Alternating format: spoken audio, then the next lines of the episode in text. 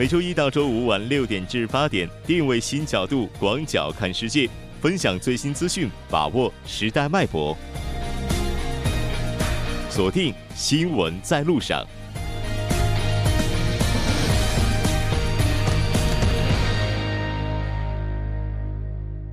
了解最新热点焦点，锁定调频一零点三新闻在路上。稍后是广告时间，广告过后马上回来。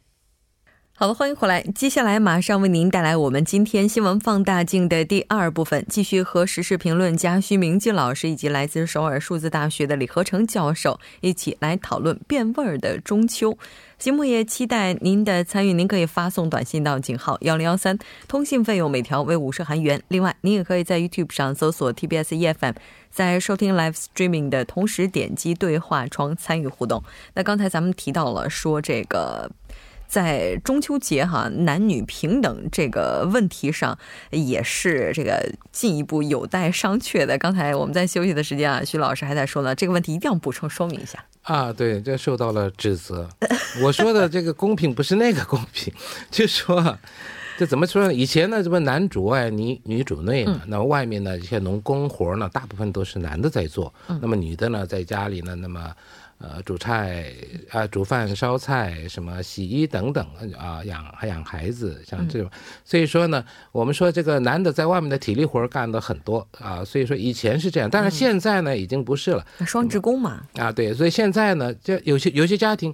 嗯，刚才有人说什么啊？就是说是什么男男人不能下厨，但是现在韩国的男人不像以前了，嗯，现在也有些人也下厨，而且呢，现在就中秋这个，当然有的家有有祭祀有这个所谓的这个茶礼，但是呢，现在很多家庭已经都没有这种习俗了，就是说，尤其是呃信仰一些新教的家庭呢，都没有这种。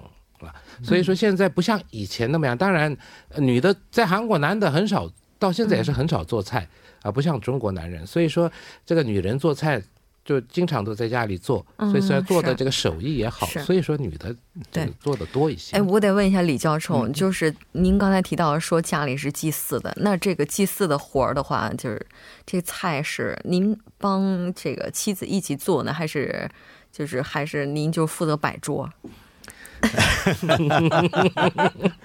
其实你刚刚这个提到语言上的这个不平等的问题啊，现在韩国讨论的并不是这个男人进进不进这个厨房的问题。嗯，另外一个问题是，比如说我们结婚了，女生嗯。把这个呃先生的弟弟嗯。称呼为图连님 多连你意思是呃呃有有有一个就是有一个少爷的意思，就是尊称的意思。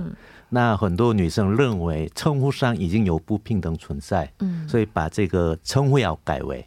嗯，不仅是这个意识上的这个进不进厨房，或者是搬不搬东西，这个这个是次要的事情。呃，本身之间的关系上已经有不平等存在。嗯，哎，所以很多这个女生已经这个关系到这个层面。嗯，这个层面可能是比较比较实际的，而且比较关键性的问题。哎，那这个变化倒是挺好的一个。还有一个就是说，现在是这样，是刚结婚结婚的这个夫妻，嗯，呃，或者是刚一年两年的，你不能问他什么时候要生孩子。嗯，这是压力。然后呢，这个刚大学毕业的回去，你不能问他说你。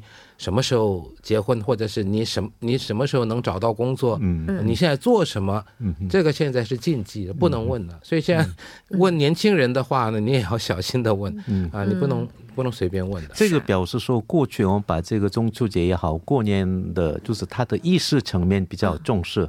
现在我们考虑到个人的比较比较幸福上面讨论到。其实这两位的话都是男性对吧？然后我们问这个问题，其实稍微有一些敏感。的，因为作为女性而言，就在我看来的话，韩国到目前为止啊，这个中秋文化啊，它其实也是受到日常的影响，男女之间的不平等，就在我看来还是存在的。那这个不平等，当然站在男性的立场，刚才两位也提了，说男男的本来就之前是在外边干活什么的，就是目前的这个不平等现象的话，就是两位认为它是这个还存在吗？或者说认为现在这种情况已经很公平了？就多多少少。这个我也不否认啊，当然这个韩国也有啊，到现在呢也被没有说是完全的什么两性的平等啊，但是呢现在已经相当努力，也往那边接近了。呃，当然，但是现在以前呢就是女人呢一般都是在家里，以前都是这样嘛。那么现在呢，这个当然女人也在做一些社会活动嘛，啊，所以说现在呢大家的，就是。一样的劳苦的话呢，那么你们家里的事呢，也要同样的要分担。在这一方面呢，韩国年轻人现在意识都已经变化了。所以说，现在韩国年轻的男人呢，这个也是啊，帮帮助自己的太太，自己也做。然后呢，很多那种特别是劳苦的事情需要体力的啊，还是男的在做。现在，那李教授，您觉得目前的这个文化是不是应该要改变一下呢？要改变呢，比如说呃。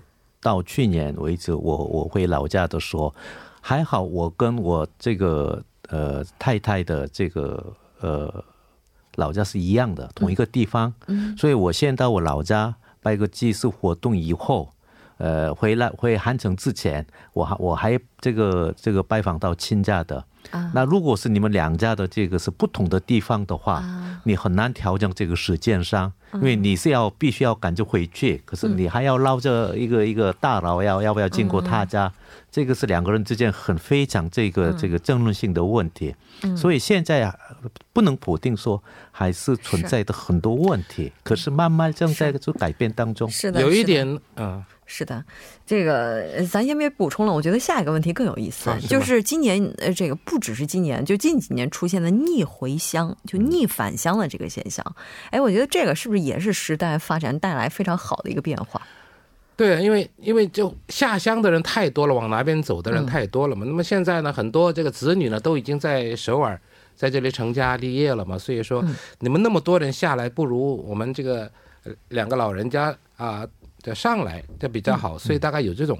那问题是呢，啊，现在就对了，往这个首尔来的这个老人家是比以前是多了一些啊，而且呢，这个趋势在一直在增加当中。问题是呢，因为他们也也觉得说这些东西你们年轻的都不会，我在自在家里自己做啊，干什么这一大堆一大堆，然后呢，很多人都不会开车的话呢，那要坐什么巴士啊，坐火车啊，那上来，然后那抬。这个，然后做做那个菜，我现在才发现，老年人在这么拌啊、煮啊这样时候，这个手腕儿，嗯，哦，这第二天都说很疼啊，怎么样？然后你再抬那个的话，你不知道腿，呃，有没有力气？然后那个腰啊，脊椎，所以说这个问题也是存在的。嗯，对，所以现在就有一个问题啊，就是说老年人这假期的话，因为年轻人其实真的会做这些活儿的。非常少，那老年人可能他什么都要去看着点儿什么都要帮着点儿就有一个假期综合症了。然后这个老年人的假期综合症，嗯，可能也是一个新的变化了。是，呃，不过我我最近听说有一些朋友说，他是他他不回去，请老人家上来的另外一个主要的理由是因为。只有他一个儿子啊，独子。如果其他兄弟在一起的话，这不可能这个老人家来来去去的。然后那他上来的时候，刚好借这个机会去呃比较找呃好的医院，身体检查什么的啊，给父母体做体检。嗯，所以现在这个这个呃这种。呃，对过去的这个概念是慢慢正在改变啊，正正在改变当中。嗯，就以前的话，可能这个节日它就是强调这个应该要回老家，是呃，然后回老家祭祀这种意识上面。现在更强调团聚，只要能聚在一起，不管在哪儿都行。然后讲究生活的品质，单纯一点，然后呃，找到呃彼此之间比较喜欢的东西。嗯，可如果这样下去的话，这个这个传统的习俗慢慢慢慢会会淡化去了。对啊，哦，因为这两年这个大环境改变，嗯，这些会影响到每个家庭的这种这个呃意识形态也正在改变。对，其实像传统的节日，我们总觉得在这一天的话，大家应该要回乡，应该要祭祖，然后应该要去吃好多美食，然后怎么怎么样。但是现在的话，就像刚才李教授提到的，大家开始这个简化节日哈，那这可能就是我们提到的变味儿了。嗯，那这个变味儿，我不知道在两位看来的话，这是时代的一种发展呢，或者说觉得这种变味儿其实它不太好，我们还是应该要更尊重传统。我想最主要是人口的变化，人口结构的变化。以前的话就是兄弟很多。所以，呃，一年借着这一两次机会团聚是很重要的。嗯，现在这团聚不太重要，因为你随时你可以找到不同的这个管道来聚会聚会。嗯，所以主要的是这个见面的理由目标是很重要。现在很多家庭见面的时候会产生很大的纠纷，比如说什么家产啊、兄弟之间的什么的。嗯，所以会尽量避免这个的这种纠纷的时候，嗯，他们找到其他的理由。来呃解释这个呃节日是要要怎么样做的，嗯。嗯，所以所以这个节日的意思本身在改变当中。那还有一点，我觉得是这样，以前是大家庭嘛，嗯，对吧？都住在一个台上，嗯，那么出出外的比较少，子子女比较少，所以他们呢就是要回来团圆，要跟大家住。现在呢都是四分五散了，嗯，所以说你散的太多了，所以说你要全部要回来也不是那么容易的事情。还有刚才李教授也谈了那么多，就是现在一一直在变嘛，这社会也在变化，所以联络也是现在什么打个电话干什么都很方便的，所以说，呃，他可能也是慢慢慢慢的淡化了。我想，嗯，就是刚才李老师就提到了，说现在的话，大家对于节日本身的理解也开始有了变化。以前大家觉得就是团聚，现在的话。亲戚和亲戚、兄弟姐妹之间的事儿也更多了，就就似乎这个节日已经不再是以前那个样子了。当然，今天我们也是通过这期节目的讨论哈，和大家一起去进行反思，到底在节日里我们应该怎么样去过？这节日当中的很多的元素以及文化，哪些是我们需要去保留的？对对对。而哪些呢，又是我们应该要摒弃的？这可能就是留给大家今天最好的一个思考了。非常感谢。两位嘉宾做客直播间，带来这一期讨论，同时呢，也是再次祝两位节日快乐。我们再见，好，再见。接下来关注一下这一时段的路况、交通以及天气信息。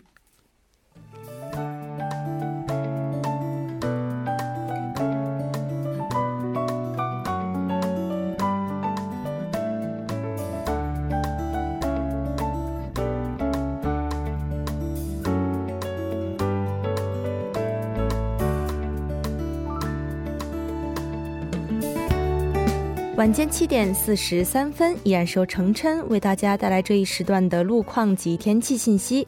继续来关注目前晚高峰时段的实时路况。第一条消息来自首尔外环高速公路板桥方向，之前呢发生在南扬州交叉口附近路段一车道上的追尾事故已经得到了及时的处理，但目前受到晚高峰的影响，目前相同方向的部分路段呢拥堵是比较严重的，请来往的车主们安全驾驶，减。速慢行。接下来是在汉江大路新龙山站至三角地站方向，早间时段在该路段下行车道上进行的道路施工作业目前已经结束，路面恢复正常。最后呢，我们再来关注一下天气。韩国气象厅显示，目前优秀的空气质量使得韩国大部分地区都可以赏到皓月当空的美景。但中秋之夜，内陆地区的最低气温呢，普遍不足十八度，体感较凉。建议听众朋友们外出赏月时，注意及时增添衣物，小心感冒。那么，首尔市未来二十四小时的天气预报是晴，十二到二十四度。好的，以上就是今天这一时段的天气与路况信息。中秋节快乐，我们明天见。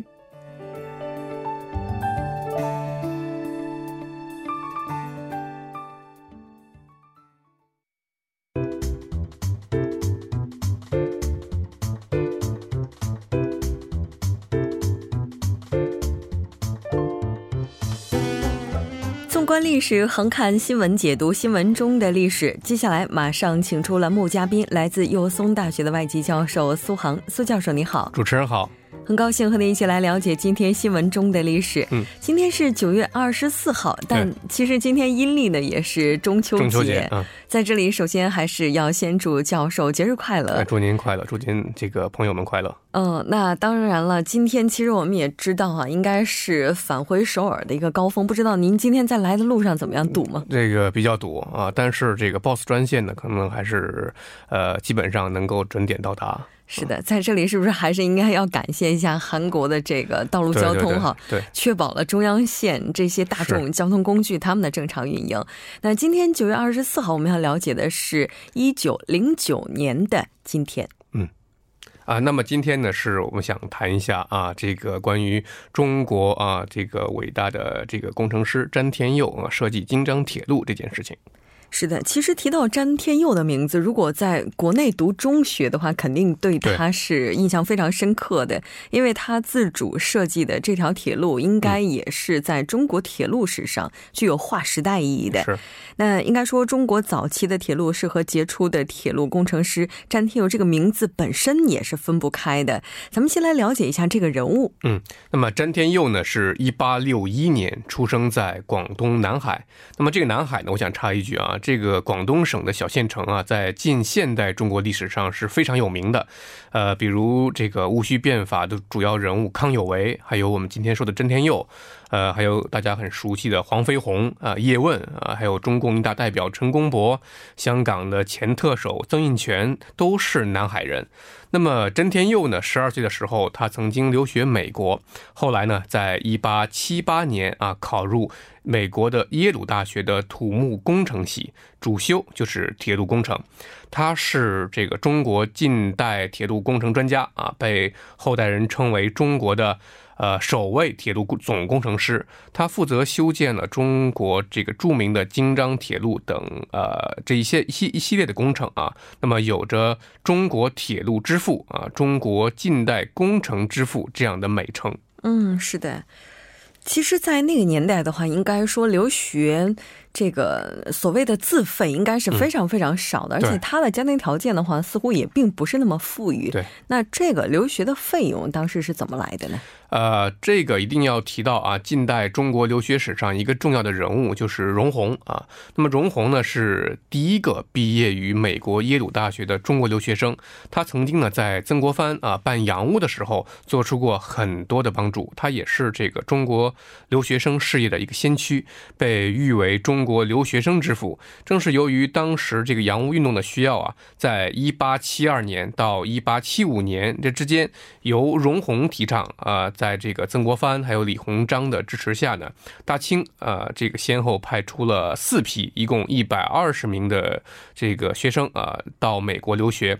这批学生呢，在出洋的时候呢，其实平均年龄啊只有十二岁。那么对于当时的大清来说，出洋留学的概念其实跟我们现在是不一样的。那么因为呃认为洋人的世界是蛮夷之地啊，虽然是拿着公费，很多这个富贵人家的孩子是不愿意去的。那么只能是从这个穷苦人家的孩子。中来挑选，那么呃，这个真田佑就是其中之一了。嗯，那他学成之后也是回到了中国哈，并且是修建了中国第一条铁路，那也就是咱们今天所说的京张铁路。对，京张铁铁路是连接北京丰台啊，这个经八达岭、居庸关、沙城、宣化等地呢，到河北张家口，所以呢称为京张铁路。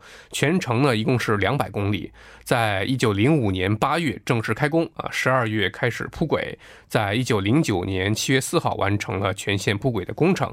那么一九零九年的九月二十四号啊，就是今天全线通车，时间是一共不满四年，是中国第一条不使用外国资金还有人员，由中国人自己设计啊投入营运的这样一个铁路。是的。其实，在一九零九年这个时间段的前后，我们说有很多外国资本呢。当时我们在历史课本上看到的词是列强，他们在中国是抢修铁路。但这个路段的话，应该说整个地理状况是非常险峻的。那包括外国人也觉得它的难度是非常高的。那詹天佑本人不仅仅在时间上，而且在费用上都是这个超出了人们的想象，非常完满的完成了这个任务。是。那么。这条铁路的路段呢，大多是处于崇山峻岭之中啊。如果是去过北京这个八达岭长城那边旅游过的朋友呢，可能会有所这个感官啊。那么在居庸关八达岭一段呢，大部分都是悬崖峭壁啊，不单这个地势险峻啊，这个坡度也很大。那么所以呢，这条铁路工程呢，无论是在当时还是在现在，其实都是很艰巨的。那么真天佑就克服这个地形和展现的这个困难，设计了人字形的这个路线啊，那么使沿途的线路的坡变呢不超过百分之三点三，又避免这个过多的开挖隧道。在最长的这个八达岭隧道，采用南北两头同时向隧道中间点凿进的这个同时呢，又采用竖井的方法挖呃挖掘。那么中部开凿两个直井，分别是以向相反呃呃相反方向进行这个开凿，那么增加工作面啊，依靠人力啊建成了这条中国筑路历史上的第一条长大的隧道。我不知道主持人是否看过这个何正宇主演的这个电影啊，《隧道》啊，呃。Turner 对吧？这个电影啊，那么当时最后救出主人公的这个方法呢，其实就很类似这样的方法啊。嗯，这原来还是能够找到一定的相似点哈。那在抗日战争时期，包括解放战争期间，京张铁路也是遭到了破坏。新中国成立之后呢，詹天佑又对这个铁路进行了大规模的修复以及重建。嗯，那么国共内战是导致这个当时平绥铁路啊屡遭破坏，特别是在这个平津战役期间，那么主战线呢就是沿着平绥铁路一直铺开的。那么平绥铁路啊遭到严重的破坏啊，那么通车是时断时续。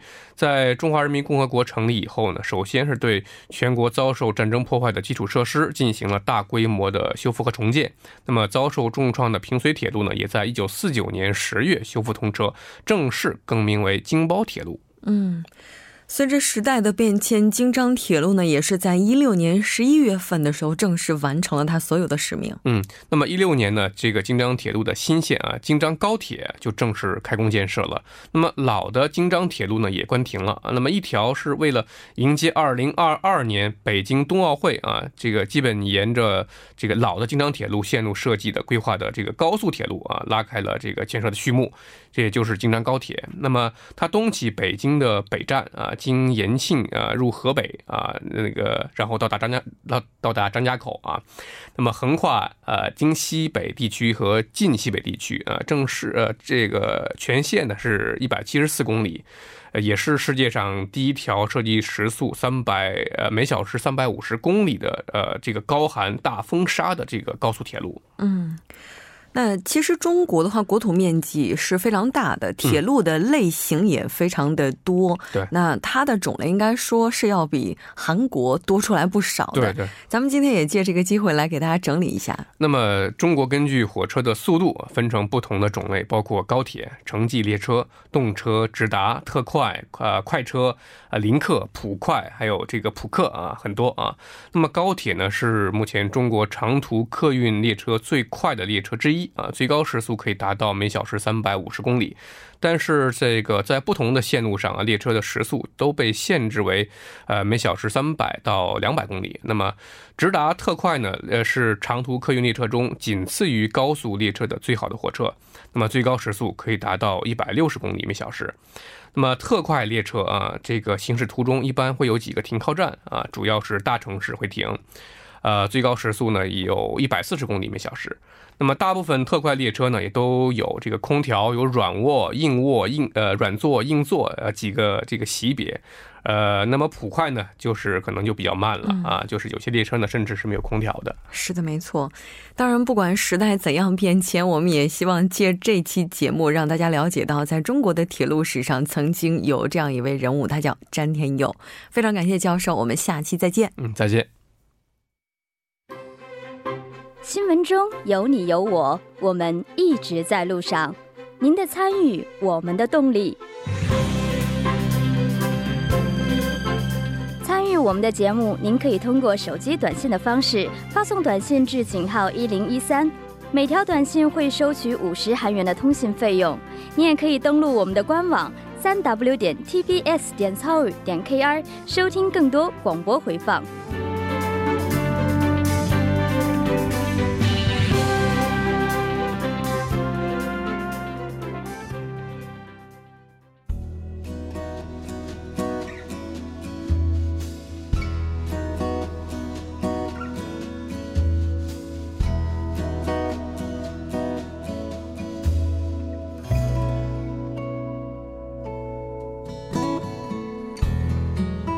今夜月明人尽望，不知秋思落谁家。不知不觉间，我们已经度过了二零一八年四分之三的时间了。那在这里，我们也不禁要自问，在这四分之三的时间当中，我们和家人共处的时间又有多少？相信很多朋友可能都没有办法给出一个让自己满意的答案，特别是身在异国异乡打拼的人们。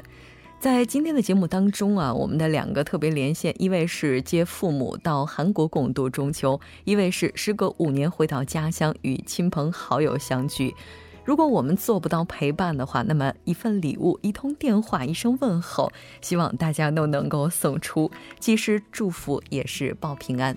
那今天的节目就是这些了。制作人范秀敏，作家金永隐月，感谢您的收听。我们明晚同一时间依然陪您在路上，我是木真。Música